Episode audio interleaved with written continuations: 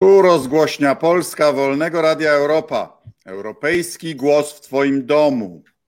Witam serdecznie z Hobilina. Dziś będzie o temacie trochę zapomnianym, ale ważnym i szczególnie osobistym dla mnie, mianowicie o Afganistanie, który trochę nam spadł z pola widzenia przez oczywiście wojnę w Ukrainie, ale gdzie Polska była zaangażowana przez wiele lat i który miał wpływ na to, co stało się w Ukrainie. Mianowicie ja stawiam tezę, że gdyby wycofanie z Afganistanu poszło Amerykanom lepiej, gdyby nie było porażką administracji Bidena, to kto wie, czy prezydent Biden czułby się zobowiązany, aby nie stracić kolejnego e, kraju. A Państwa i moim gościem jest w tym temacie gość bardzo specjalny i wyjątkowo kompetentny, były atasze obrony naszego kraju w Kabulu, później ambasador RP w Afganistanie, pan pułkownik Piotr Łukasiewicz. Serdecznie witam. Dziękuję za zaproszenie. Witam również. Cieszę się, że mogę wystąpić na wolne radio Afganistan na chwilę, prawda? A, ustalmy jedną rzecz, bo pojechałeś na atasze obrony do Kabulu decyzją ministra obrony ze stycznia 2007 roku. Czy to tak. oznacza, że ja cię tam wysłałem? Tak, owszem. A, okej. Okay. Podobnie jak w przypadku y, ambasadury. E, gratuluję książki e, pod tytułem Talibowie i ustalmy od początku. Taliban to jest liczba mnoga, prawda? Talib to jest liczba pojedyncza e, i talib oznacza student, prawda? Powiedz tak. nam, skąd się wzięli talibowie pierwotnie, wtedy jeszcze w latach 90. Nic lepiej nie kształci y, fanatyków niż obozy uchodźców, niż więzienia i obozy uchodźców. To jest doświadczenie Al-Kaidy, ISIS-u i innych również tego typu ruchów. A talibowie to faktycznie studenci szkół religijnych, medres, y, którzy y, synowie, no synowie, bo cór, córki nie, e, emigrantów, uciekinierów z Afganistanu e, napadniętego w 1979 roku przez Sowietów, którzy z rodzicami albo urodzili się, albo wyjechali z rodzicami, albo urodzili się e, w Pakistanie, gdzie zebrało się około 3 do 4 milionów uchodźców afgańskich. I są to ludzie, Afgańczycy, którzy Afganistanu nie znali jako młodzi chłopcy, którego, którzy Afganistan sobie wyobrażali tak naprawdę w tych swoich obozach, w bardzo nędznych warunkach. Wyobrażali go sobie, jaki ma być e, szczęśliwszy, lepszy dzięki temu, że oni przyjdą. I trafili e, w moment, kiedy już dorośli. Słyszało dojrzeli... się, że że w tych madrasach były, byli przez mułów masowo gwałceni, prawda? Tego akurat y, nie wiem, ale, ale, y, ale też to wychowanie było nie tylko wojskowe. Ja mam świadectwa i też relacje, y, że to nie było to tylko wojskowe kształcenie, nie tylko uczenie w podkładaniu bomb i, i, i, i w walce, ale również jakieś elementy takiej edukacji, no przede wszystkim oczywiście muzułmańskiej, islamskiej, ale matematyka, literatura, więc to były takie szkoły, które, które tym młodzieńcom dawały, no, dawały przede wszystkim zajęcie. Właścicielom tych szkół, tak zwanemu ruchowi deobandyjskiemu, który jeszcze gdzieś tam z kolonialnych Indii pochodził, takiemu nacjonalistyczno-fundamentalistycznemu ruchowi, dawał oczywiście rekrutów do, najpierw do walki z Sowietami, a kiedy Sowietów zabrakło w 90 roku, Afganistan, no niestety, poprzez pierwsze wyjście Amerykanów wyjście Sowietów, ale przede wszystkim przez wyjście Amerykanów, e, wpadł w rzecz najgorszą, jaką sobie można wyobrazić, czyli wojnę domową, skłóconych e, frakcji i, i wpadł w chaos po prostu. I to, było, to, było, to był ten moment, kiedy talibowie, właśnie ten, ten małe, małe milicje na początku, a później już coraz bardziej przybierający na sile ruch, wspomagany zresztą przez władze Pakistanu, przez tam, ta, tamże rządzącą huntę, wyszli trochę na takich Robin Hoodów, którzy mieli przywracać y, porządek, mieli likwidować to, co było największym utrapieniem Afganistanu, czyli tak zwane y, posterunki talibów na drogach pobierające myto, ale również dokonujące przemocy, gwałtów również na, na, na mieszkankach, na mieszkańcach Afganistanu. I talibowie wówczas zjawili się jako troszeczkę takich, tacy, tacy janosicy, tak? tak. Którzy, którzy, którzy przywracali porządek. Ja wiem, że dla ciebie to jest ABC, ale tak często się z pomieszaniem pojęć spotykam, że powinniśmy to wy, wyjaśnić. Mujahedini to byli ci partyzanci, którzy walczyli ze Związkiem Radzieckim głównie w latach 80., a potem prowadzili wojnę domową między sobą na początku lat 90., tak. a talibowie to są ci, którzy ich odsunęli od władzy. Najpierw I... w okolicach Kandaharu, prawda? Y, y, y, I byli na początku postrzegani jako taki element pewnej stabilności, bo oni udrożnili na przykład drogi, prawda, w Afganistanie. Tak jest, ale tylko za, zamieszam trochę, bo sami talibowie też się nazywali mujahedinami. Część z ich komendantów faktycznie była częścią mujahedinów, czyli tego ruchu, tej partyzantki antysowieckiej i niektórzy z nich zdobywali szlify wojskowe, e, jako właśnie, jako sam Muła Omar był przecież, stracił oko od, e, od rosyjskiego e, RPG.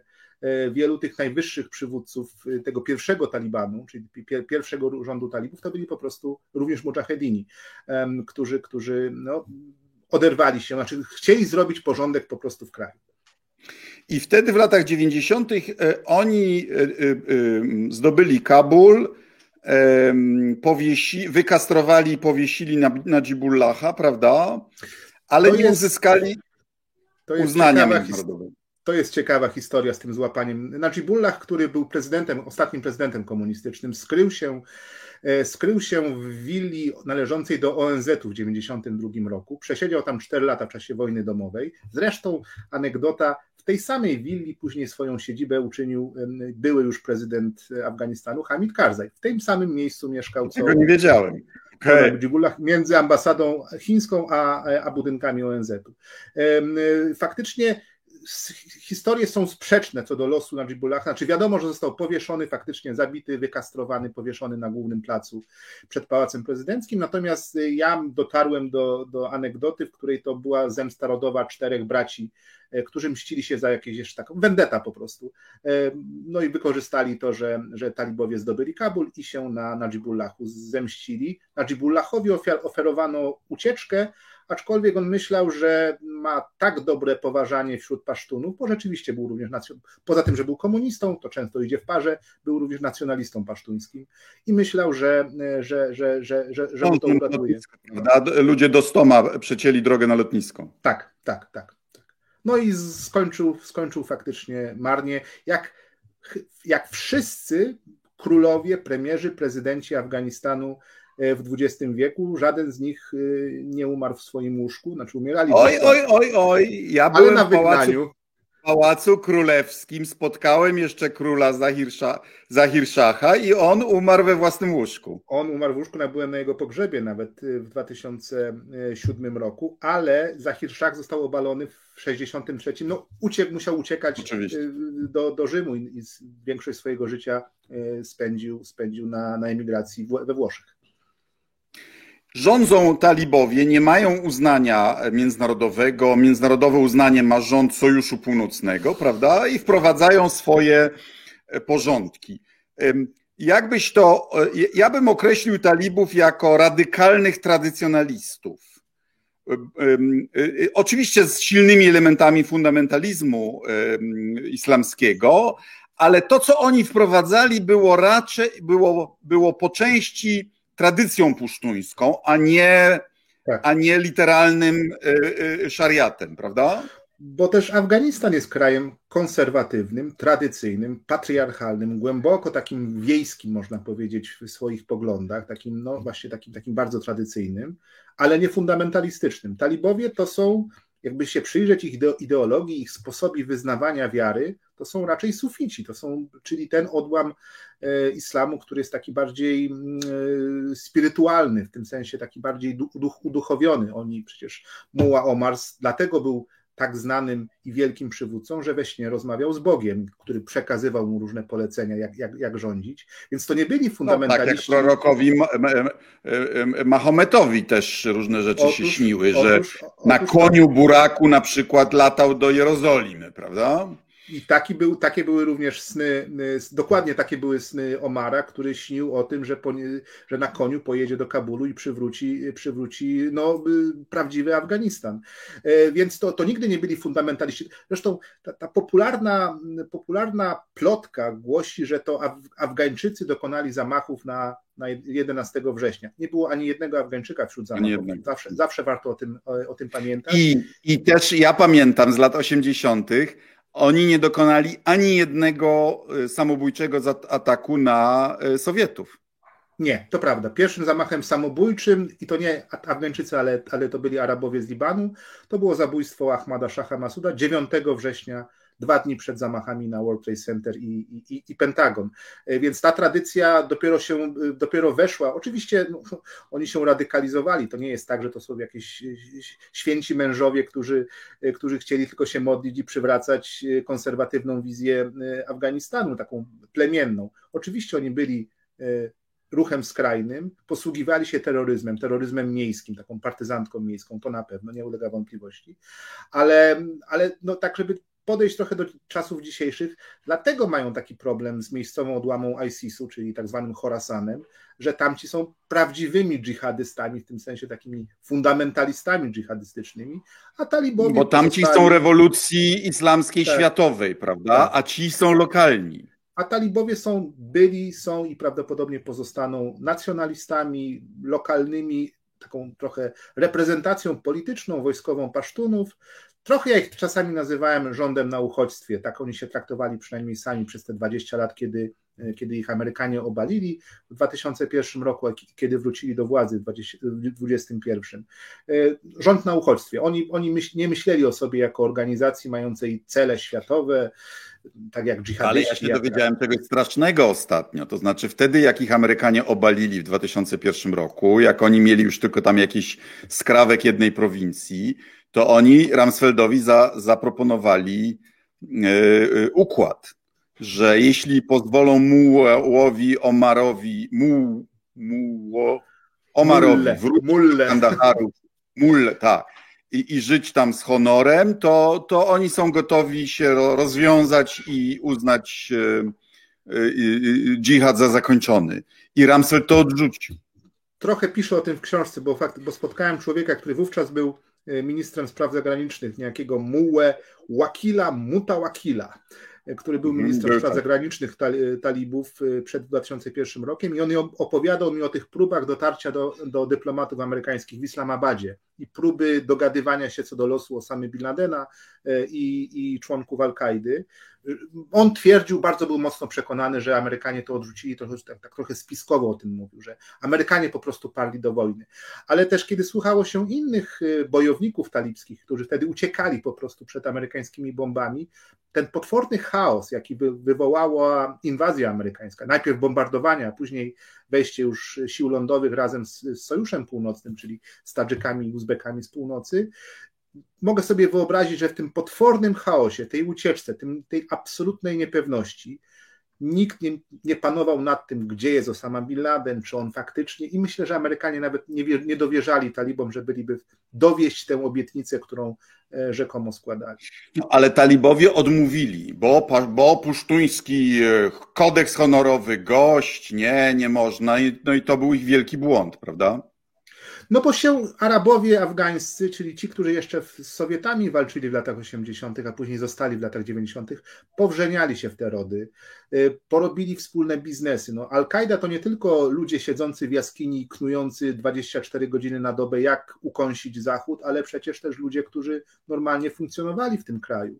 Więc mówię, wchodzili w te plemiona, wchodzili w te rodziny, żenili się, mieli dzieci, funkcjonowali jako tutejsi, prawda? I to, to było częścią tej gościnności, e, tak zwanej gościnności talibskiej. Nie tylko kwestia. Zresztą talibowie byli przerażeni tak naprawdę. Oni byli, kiedy dowiedzieli się, co się wydarzyło w Nowym Jorku i kiedy zorientowali się, że za chwilę Ameryka tutaj przyleci z całą swoją mocą, oni byli przerażeni. Oni, ale to przerażenie nie powodowało myślenia, o, może wydamy Osamę, to wtedy unikniemy jakiegoś marnego losu. Znaczy, machina amerykańska była niezaspokojona w potrzebie zemsty za to, co wydarzyło się w Nowym Jorku. Po prostu. Dokładnie.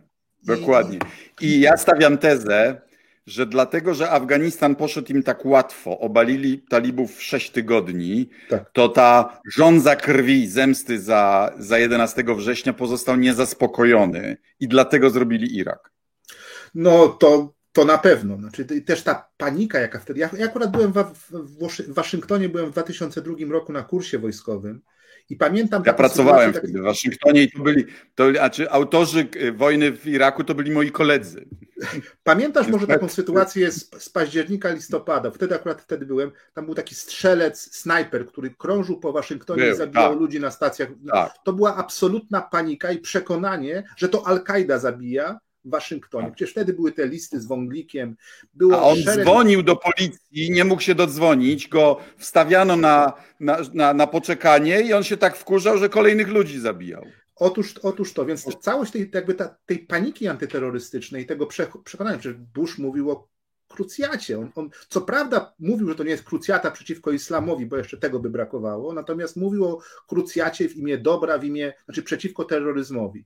Więc, więc to, to, to no takie duma imperium mocno ugodzonego nie była tak do powstrzymania moim zdaniem. Takie. No i ale też i poczucie zagrożenia. To był największy tak. atak na, na Stany Zjednoczone, te kontynentalne y, w ich historii tak naprawdę. No, od tak, no, następnym atakiem był atak na Kapitol 6 stycznia.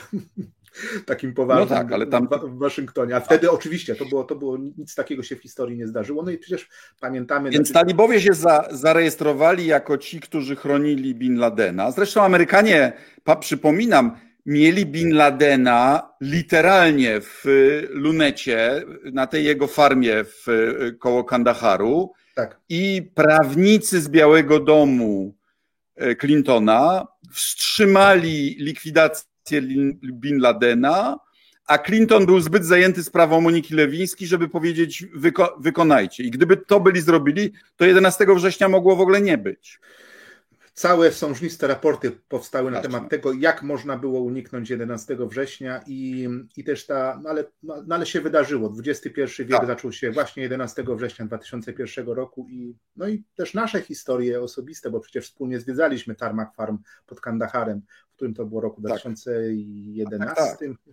Jakoś, jakoś, jakoś, jakoś, jakoś tak. To jest rzeczywiście tak. miejsce, to, to są miejsca, gdzie się ta, ta historia tworzyła. Talibowie się zarejestrowali w świadomości świata jako mizogini, jako, jako e, sprowadzający kobiety do statusu no prawie że zwierząt domowych, prawda? Za ich pierwszych rządów nie wolno było kobietom w ogóle pracować czy wychodzić z domu bez zgody męża.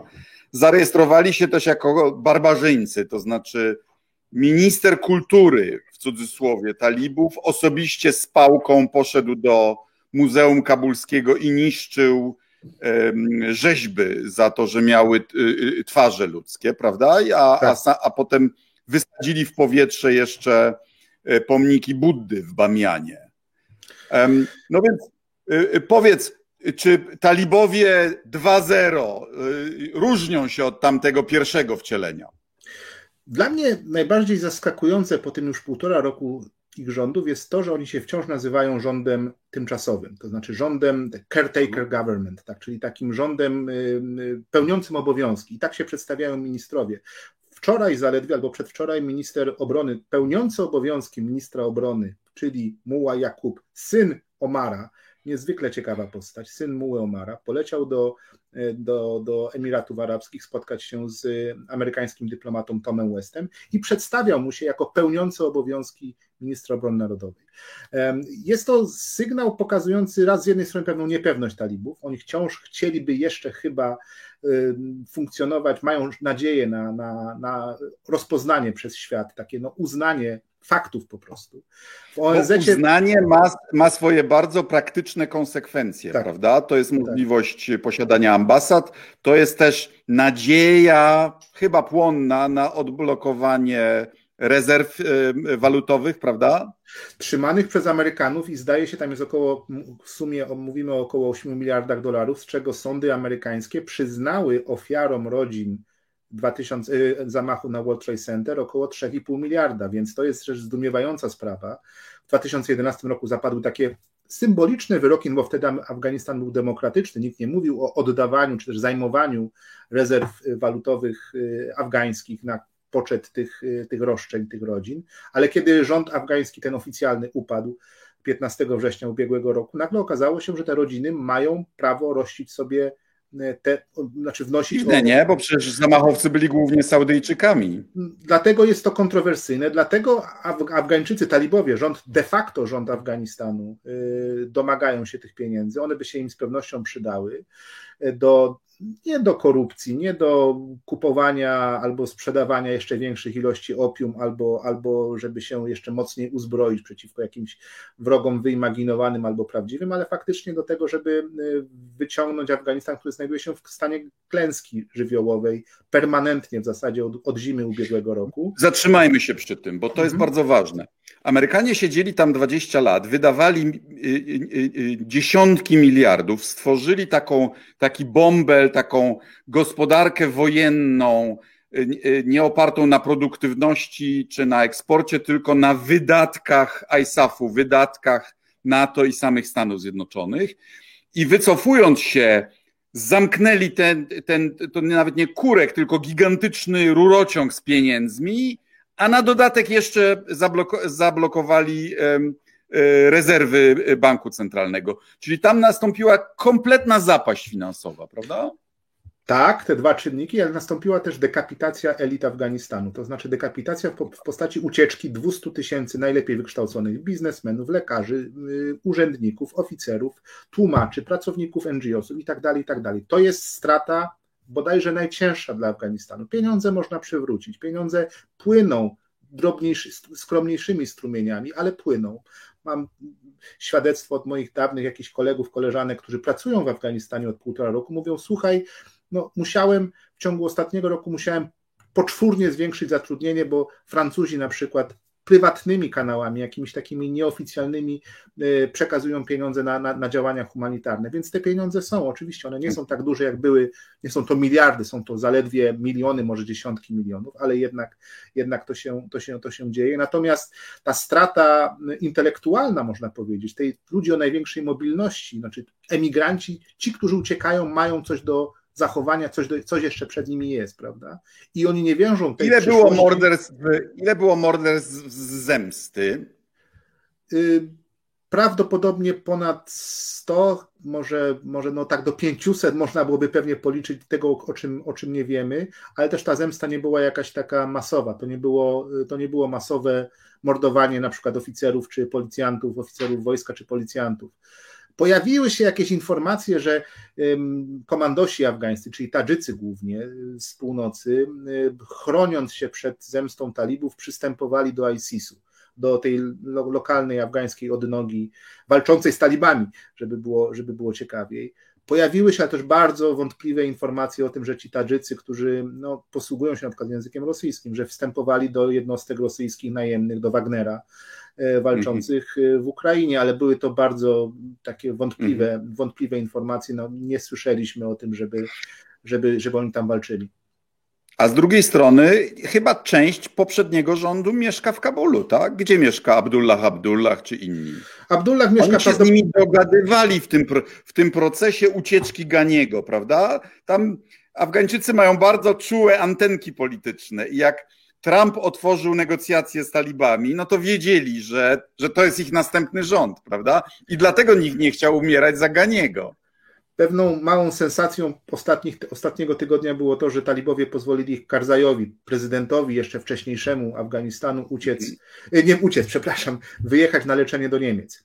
E, I razem z nim mhm. jego, jego tam wiceminister finansów poleciał, dawny wiceminister finansów. No, ale zakładam, że no, mhm. zostawili rodziny, więc zakładników talibowie mają. Abdullah cały czas siedzi w Afganistanie, Abdullah Abdullah, który no, liczył na to, obaj zresztą z Karzajem liczyli na to, że będą częścią jakiegoś rządu jedności narodowej, że tak się odwołam do e, dawnych komunistycznych polskich czasów. ale ale, ale to, się, to się oczywiście nie spełniło. No i chyba nie wiem, kiedyś widziałem zdjęcie jakieś pół roku temu wspólne rodzin z oboma politykami, czyli Karzaja i Abdullaha, mieli miny nietęgie na tym zdjęciu. No, jakby pytając, gdzie popełniliśmy błąd. Ja te błędy. No, Karzaj było nie kraść na przykład. Było nie kraść, oczywiście, było, było wykorzystać.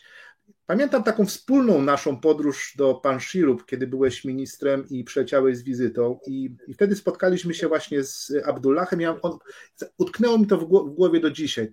Siedzimy przy, przy tej pięknej, w tych, tych pięknych okolicznościach tak. przyrody, i Abdullah mówi w pewnym momencie: To jest złoty wiek Afganistanu żyjemy w złotym wieku Afganistanu, bo się nami interesujecie, bo tu przyjeżdżacie, bo wasze córki, synowie walczą, ale również pracują i musimy to wykorzystać. No bo drogę, drogę przez Pansirze po raz pierwszy zbudowano na Otóż as, as, asfaltu i tak tak, Otóż prawda? I, przy, I przypominam sobie te słowa no, z perspektywy 15 sierpnia 2021 roku, kiedy, no Abdullah na szczęście przy tym nie było, ale kiedy Ashraf Ghani, człowiek, którym, no proszę wybaczyć na emocjonalne wypowiedź, głęboko nienawidzę tego, tego człowieka.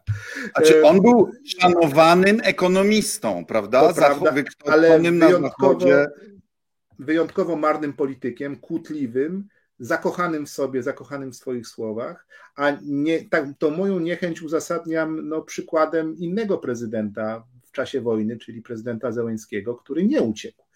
A, a, Ashraf Ghani pierwszego dnia na pierwszy sygnał talibów pod stolicą uciekł, zawinął swoje, zdaje się również jakieś pieniądze, które, które zgromadził w pałacu i później tylko narzekał, że mu y, jego piękna biblioteka, 7 tysięcy książek, którego zresztą, którą zresztą widziałem kiedyś, faktycznie imponująca, um, że mu została w Kabulu. I to dla mnie było. O, biedny. To było, to, było, to było dla mnie dość, y, znaczy postać, która y, jedna z mroczniejszych w afgańskiej historii. No bo y, to jest, to jest bardzo ważne, bo my mamy taką tendencję na Zachodzie sądzenia, że cokolwiek złego się dzieje, to winny jest Zachód, a, a, a najlepiej Stany Zjednoczone. Ale to nie tak, prawda? Znaczy, nie. elity afgańskie prawie przy każdej okazji, jak mogły coś zepsuć, to zepsuły. I to jest przypadek, y, przypadek y, mm, Afganistanu również współczesnego. Oczywiście, powiedziawszy to, zaznaczę, możemy chłostać Zachód tak mocno, jak nam się podoba, za to, co zrobił w Afganistanie albo czego nie zrobił, łącznie z, ze sposobem wyjścia w 2021 roku. Oczywiście tutaj zasługuje Zachód, to, to jest cała seria błędów, które zostały na pewno To był osobisty błąd Bidena.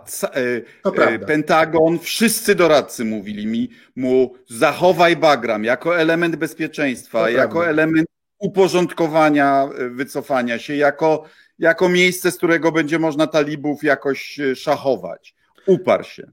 Natomiast ja bardzo mocno porównuję historię Polski chociażby, też przełomu, też państwa upadłego, które dostało swoją szansę od historii, dobra koniunktura w 90-89 roku i, i te elity, które jakoś to wykorzystały. Oczywiście my teraz bardzo narzekamy na polską transformację, wszystkie te błędy dobrze, nie. dobrze, dobrze, znaczy, dobrze znamy. wystarczy ale... do Ukrainy porównać. Myśmy wiedzieli, że okienko historyczne się kiedyś zamknie i był konsensus narodowy wtedy. Idziemy na zachód. Dopiero to... Kaczyński w tej chwili ten, ten konsensus narodowy łamie, mówiąc o Zachodzie jako o wrogu, prawda? To prawda i dlatego zawsze polską transformację Afgańczykom przytaczałem przy każdej możliwej okazji, jako przykład tego, jak można wziąć odpowiedzialność ze wszystkimi kosztami, błędami. Oczywiście to, są, to, jest, trud, to jest trudna droga, to nie jest nigdy proste. Natomiast Afgańczycy tego swojego wspomnianego złotego wieku zupełnie nie wykorzystali, moim zdaniem. Nie dorośli do. E, I możemy znowuż przytaczać całą historię afgańską, tę plemienność rzekomą, tę etniczność, te wszystkie problemy, które na ten kraj spadły, spadają przez całą historię. Natomiast jednak ta niedojrzałość elit afgańskich, które trochę pod parasolem amerykańskim, czy też w ogóle zachodnim, prowadziły te swoje afgańskie gierki, już nie mówię nawet o korupcji, ale po prostu o takim niedocenieniu że historia nie kończy się, z, kiedy Amerykanie nie są tu wiecznie. Zresztą wszystkie ekspertyzy na temat tego, dlaczego Afganistan upadł, mówią o tym, że Afgańczycy po prostu się nie spodziewali, że Ameryka zwinie swoje wojsko, zwinie swoją ambasadę i zajmie się innymi ważniejszymi sprawami. My wiemy, też trochę usprawiedliwiam Bidena, Biden w sierpniu wiedział, co się święci w Ukrainie i w Rosji i że będzie, będzie wojna. Oczywiście to nie usprawiedliwia, moim zdaniem, imperium XXI-wieczne mocarstwo może prowadzić ostrą walkę z, z Rosją w Ukrainie i jeszcze trzymać kontyngent w Afganistanie, ale zdarzyło się po prostu. Ja stawiam inną tezę. Ja stawiam inną tezę. Mamy ciekawe pytanie od, od słuchaczy, widzów, ale, ale wypróbuję na tobie moją tezę. Tak. Mianowicie. Afganistan to był klasyczny przykład mission creep, to znaczy nasz interes w Afganistanie zawsze był de facto negatywny.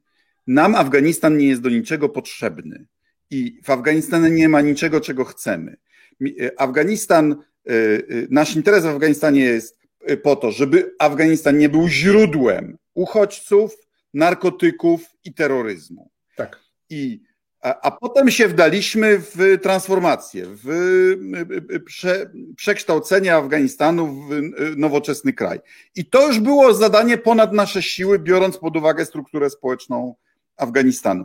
Więc z Afganistanu trzeba było się wycofać 15 lat wcześniej, zostawić sobie Bagram na wieki wieków, ale nie wyobrażać sobie, że my jesteśmy w stanie zmodernizować Afganistan. No I ale jak ja... to zrobić? Ale jak to. Ja odczuwam, dokończę tylko, olbrzymie poczucie winy wobec całego pokolenia Afgańczyków, które, któremu myśmy dali fałszywe przekonanie, że nowocześność zawitała do Afganistanu na stałe. I oni teraz, te kobiety, które zostały pilotkami, policjantkami, nauczycielkami, one wszystkie zostały zagonione z powrotem do domów. To, to jest straszna rzecz i myśmy im tą nadzieję dali. Tak, zgadzam się w pełni, tylko przypominają mi się zawsze słowa Lory Bush, e, żony prezydenta z kwietnia 2002 roku, że to jest pierwsza wojna feministyczna w dziejach. Ona zapomniała, że pierwszą wojną feministyczną w dziejach była wojna o Troję i o Helenę Trojańską, ale, ale mówiła, że to jest wojna o kobiety afgańskie, że kobiety są tym, nie da się prowadzić, nie dał, albo przynajmniej Amerykanie po tym triumfie dekady lat 90., właśnie po przekształceniu Polski Europy Środkowej w funkcjonujące demokracje, w dobrze działające rynki, y, y, wolne rynki, w tym uniesieniu myśleli, że mogą to zrobić również gdzie indziej, że mogą to zrobić w Afganistanie. Trochę łączę jednak polską historię i ten szczególny moment lat 90., ten szczególny czas lat 90., z tym, jak, jakiego, jaką Amerykanie dumę wpadli, taką cywilizacyjną dumę. I nie dało się chyba, znowuż, to jest, to jest taki, taki determinizm trochę historyczny, nie dało się prowadzić okupacji wojskowej bez tych celów cywilizacyjnych, bo bez tego to byłaby tylko okupacja po prostu. E, I to się tak napędzało. Pierwsze lata w Afganistanie. Ale mission creep był, prawda? Ale do, a wdał się w to mission creep, dokładnie, czyli takie przekonanie, że jeszcze rok pan, przychodził pan generał do pana prezydenta, stukał obcasami, mówił: Panie ministrze, panie, panie prezydencie, panie premierze, to działo się we wszystkich w zasadzie państwach tworzących koalicję. PowerPoint piękne, tam rosną nam słupki wykształconych dzieci, wykształconych kobiet, tak. wykształconych żołnierzy. Jeszcze rok, jeszcze jedna Ilość ofensywa. klinik, szpitali, prawda? Tak, to wszystko i, to, i, i, i trochę politycy dali się zostali troszeczkę więźniami logiki wojskowej, moim zdaniem, bo generałowie robili to, co im kazano robić przez pół roku, przez rok, przez dwa lata czasami. Takie były mniej więcej te deploymenty, czyli y, tury, w których służyli zwłaszcza amerykańscy żołnierze. I oni robili to, co do nich należało. Dostał wykształcić 100 tysięcy żołnierzy, wykształcono. Ale poli- ja politycy pamiętam. nie potrafili na to zareagować. Znaczy, prezydent amerykański nie potrafił każdy. Bush, Obama, Trump chyba nawet też nie potrafił na, na, to do końca zareagować, na ten urok, jakim roztaczali przed nim generałowie. Ja pamiętam te surrealistyczne dyskusje na Radzie NATO albo Radzie Unii Europejskiej, gdzie jacyś socjaldemokraci skandynawscy albo, albo e, z Beneluxu mówili: O, ale tu afgański kodeks rodzinny jeszcze nie spełnia naszych skandynawskich standardów równości płci i możemy zawiesić naszą pomoc humanitarną. A ja pamiętam spotkania ambasadorów Unii Europejskiej w 14, 13, 14 roku, kiedy szef misji tak teatralnie przewracając stronę swojego y, notatnika po zakończonych wyborach mówił, no to kolejna strona historii afgańskiej jest zakończona, wybory się odbyły, myślimy o tym, co robić dalej. I to był ten mission creep, tak? To znaczy takie przekonanie, że można, że to, że to się da zrobić. No bo się trochę na Bałkanach dało zrobić, no jak się w tej Polsce się to dało zrobić. Oczywiście zupełnie innymi metodami, jak tak krążę między znaczy, Polską a Afganistanem. Totalnie ale... feudalnym, literalnie średniowiecznym społeczeństwie, tak, prawda? Tak, tak, tak.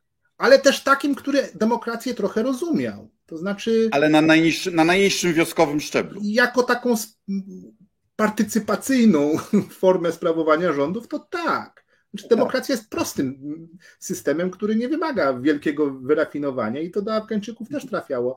A ci młodzi ludzie, ci te kobiety, którzy, jak powiedziałem, uciekali w zeszłym roku, te 200 tysięcy ludzi, również do Polski, to, to, to nieustanne e, wspomnienie tych, tych naszych współpracowników e, pokazywało, że byli to ludzie, którzy uwierzyli w, ten, w, te, w tę zapowiedź zmiany, tę mhm. przyszłość Afganistanu, która no niestety okazała się um, taka sama, jaka w przeszłości. No niestety.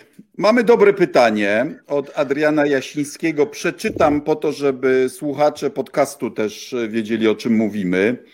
E, prawda jest taka, że pomiędzy zatwardziałym i, sfanatyzo- i zatwardziałymi i sfanatyzowanymi pisowcami a afgańskimi talibami nie ma żadnej różnicy ideologicznej, tak samo jak nie ma żadnej różnicy pomiędzy PiSem a reżimem Putina.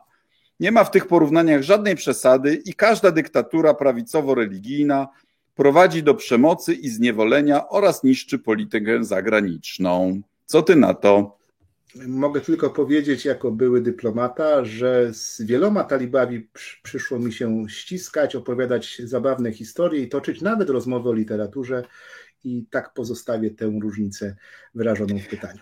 Ja bym wolał z niektórymi tymi dowódcami polowymi, nawet talibów, y, y, y, rozmawiać niż z niektórymi kolegami z rywalizującej partii w Parlamencie Europejskim. To znaczy, z talibami była rozmowa. Oni oczywiście w zupełnie innych kategoriach, ale tam były jakieś wartości i to nawet takie atrakcyjne w pewnym sensie. Dla mnie Afgańczycy Pasztunowie to byli tacy polscy szlachcice z XVI-XVII wieku. Okej, okay, bardzo tradycyjni, bardzo nawet y, y, y, no, no, tacy ultraprowincjonalni, prawda? Ale, ale z poczuciem honoru, bitności, męscy.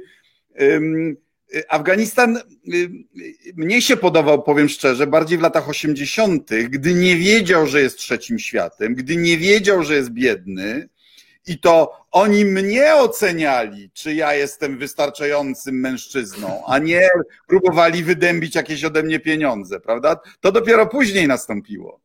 Mnie częstowali opium za to, więc. Y, Oczywiście nie, przyja nie przyjąłeś i się nie, przy... zaciągałem. Nie przyjąłem, nie zaciągałem się, aczkolwiek prze przebywanie w pomieszczeniu wypełnionym opium do, do, dostarcza różnych, różnych zabawnych, zabawnych wrażeń. Ale już mówiąc, mówiąc poważnie, ja pamiętam, że raczyłem i talibów, i samych Afgańczyków w ogóle. Takie, pamiętam takie święto Konstytucji 3 maja, oficjalne przyjęcie. Nie było tam talibów, ale byli, było wielu dawnych, znaczy kilku dawnych powiedzmy talibów. Opowiadałem im o polskich warlordach z XVIII wieku, którzy y, mieli szansę, chcieli, niektórzy z nich chcieli reformować kraj, ale te, te ciśnienia to rozrywało tak naprawdę wszelkie, wszelkie możliwości. Oni tę historię szlachecką, arystokratyczną i taką trochę warlordowską również Polski chłonęli jako, odbierali ją bardzo bardzo, bardzo, bardzo tak, tak, tak do siebie, kiwając głowami, że również mają takie wyzwanie przed, przed nimi, przed nimi stoi. E, inną anegdotą, którą opowiadałem, znaczy którą porównywałem, to był traktat graniczny polsko-niemiecki, e, który był przecież fundamentem naszego dobrobytu i stabilności w tej części Europy po, po, po, po, po transformacji, czy też w trakcie transformacji. I, i proponowałem im nawet, to, to podpiszcie traktat graniczny z Pakistanem. Oczywiście to, to, to było jakby no, wielka obraza, bo oni zawsze twierdzili, że nie ma żadnej granicy z Pakistanem. Jest linia Duranda, czyli takie wykreślona jeszcze przez brytyjskiego oficera granica. I, e, która miała obowiązywać 100 lat, a 100 lat się skończyło. Tak jest, o, owszem, ale, ale, ale to, to była kwestia już zbyt daleko i już chyba zbyt daleko w tym, w tym takim. Myślę, że lubią linię Duranda tak jak my, my, jak my linię Kerzona. No prawdopodobnie tro, trochę za daleko chodziłem w tych, w tych porównaniach. Niemniej jednak, niemniej jednak te, to rzeczywiście to jest, to, jest, to jest kraj, który znaczy to, no, no jest w tym sensie takim męski, bo, bo, bo, bo jest krajem wojowniczym, krajem, krajem wojowników. Natomiast y, no, na pewno to męstwo okazuje się często źródłem też y, nieudanych y, Nie, no. podejść do swoich ludzi. jak uważasz, jaki jest bilans ostatnich powiedzmy 35 lat w Afganistanie? No bo zmierzając już trochę ku końcowi, tragedia tego kraju jest trochę tragedią kolejnych nieudanych prób modernizacyjnych, prawda? Tak. Próbował e, e, jeszcze król w latach 60. i początku lat 70. Potem e, po przewrocie jego kuzyn Dawud, prawda? Tak. To się też nie udało. Potem komuniści próbowali przyspieszenia z przymusowym nauczaniem czytania i pisania, kolektywizacją i tak dalej. No potem my w pewnym sensie też daliśmy Afganistanowi po raz pierwszy sieć dróg, sieć szkół, sieć szpitali, prawda? Tak. A polityka za tym wszystkim nie, nie nadąża i, i społeczeństwo za tym wszystkim nie nadążało. Ale wiesz, ja mam taką refleksję, że mimo wszystkich tych tragedii, w latach 80. szacuje się, z, z rąk sowieckich zginęło milion ludzi, 5 milionów było na uchodźstwie, potem wojna domowa, pewnie porównywalnie. A mimo to Afganistan dzisiaj jest więcej Afgańczyków niż było wtedy, prawda? Tak. I, tak jednak siłą... Afganistan dzisiaj różne rzeczy eksportuje. I, i, I oczywiście Kabul był w międzyczasie zniszczony, a potem odbudowany ale kiedyś Kabul był no, taką, taką trochę śpiącą y, dziurą, a dzisiaj jest metropolią pięciomilionową. 30 lat temu Kabul to było 800 tysięcy mieszkańców, teraz jest no. 6 milionów. To jest nieprawdopodobne, no. to jest eksplozja po prostu demograficzna. Prawda? Y, nie siląc się na wielkie cywilizacyjne podsumowania, bo ta historia się nie zakończyła, ona trwa cały czas. Ale powiem, co jest najważniejsze. Dla mnie, który, który lubiłem Afganistan, bardzo, Afgańczyków zwłaszcza. Może nie zachwycałem się pięknym okolicznościami przyrody, bo to brzydki kraj generalnie dla mnie był, ale ludzie byli, byli wspaniali. Dla mnie najważniejsze jest to, że 15 sierpnia 2021 roku, przy strasznych okolicznościach, w strasznym e, napięciu i takim szoku, ale jednak skończyła się wojna domowa. Ta wojna rozpoczęła się w 79 roku ubiegłego wieku, trwała 42 lata. Z różnymi aktorami, z różnymi mocarstwami, z różnymi siłami, ale ona była, jest najgorszą częścią wojny, kiedy policjant zabija obywatela, obywatel zabija policjanta. Pamiętam opowieści, pamiętam takiego afgańskiego generała, który przyjechał do bazy, taki trochę spocony, zmęczony, mówił: O, właśnie żeśmy zostawili dwóch talibów na pustyni z przestrzelonymi krzyżami, e, żeby tam zdechli po prostu. To jest najgorszy typ wojny, jaką można sobie wyobrazić, wojna bratobójcza, tak naprawdę. I ta wojna 15 sierpnia, w tych strasznych okolicznościach, pod tą bramą lotniska, przy, tymi, przy tych ludziach spadających z amerykańskich samolotów i, wy, i po tym potwornym wybuchu, jaki miał miejsce 27 września, ta wojna się skończyła. Owszem, Afgańczycy są pogrążeni w kryzysie humanitarnym, kryzysie ekonomicznym, kryzysie mają ISIS, mają terrorystów, którymi jakoś tam próbują walczyć, ale tak obiektywnie rzecz biorąc, jeśli ginęło 10 tysięcy Afgańczyków rocznie w czasie wojny, w tych latach powiedzmy 16, 17, 18, a teraz ginie Statystyki są no oczywiście złudne, ale powiedzmy 500 osób zginęło w jakimś wyniku znaczy, A teraz ginie w wypadkach samochodowych więcej Prawdo, niż w Prawdopodobnie. No więc tak obiektywnie rzecz biorąc, to jest, no nie wiem czy postęp, bo tutaj nie można przykładać takich, takich prostych, prostych ocen. Po prostu skończyła się wojna. Przyszłość Afganistanu jest otwarta w tym sensie, że są na swoim. I być może sto, talibowie stoją przed tym samym wyzwaniem, przed którym stał Karzaj, Abdullah, Ashraf Ghani i inni politycy. Odpowiedzialności za, za to, co, co, co zrobią ze swoim krajem. I to nie jest przesądzone, że to się potoczy w jedną albo w drugą stronę, mają wielkie problemy i są brutalnym, potwornym, niemiłym reżimem, który prześladuje swoich ludzi. I, i, I, niektórzy zarzucają mi, że moja książka była trochę za bardzo sympatyzująca nawet z talibami. Nie, ja staram się ich zrozumieć i to, co teraz mówię, jest no, wynikiem mojego takiego no, namysłu, ale też takiej konstatacji. Skończyła się wojna. Co będzie dalej? Od Afgańczyków zależy bodajże po raz pierwszy od kilkudziesięciu lat. I proponuję zakończyć tym akcentem. Serdecznie dziękuję za rozmowę. Polecam dziękuję. książkę e, Talibowie, autor ambasador pułkownik Piotr Łukasiewicz. E, wydawnictwo? Mando. Mando. Serdecznie polecam. Dziękuję bardzo. To była rozgłośnia Polska Wolnego Radia Europa. Jeśli się Państwu podobało, prosimy o udostępnianie, szerowanie, lajkowanie i co tam dalej. Dziękuję bardzo. Zapraszam e, ponownie w przyszłości. Do zobaczenia.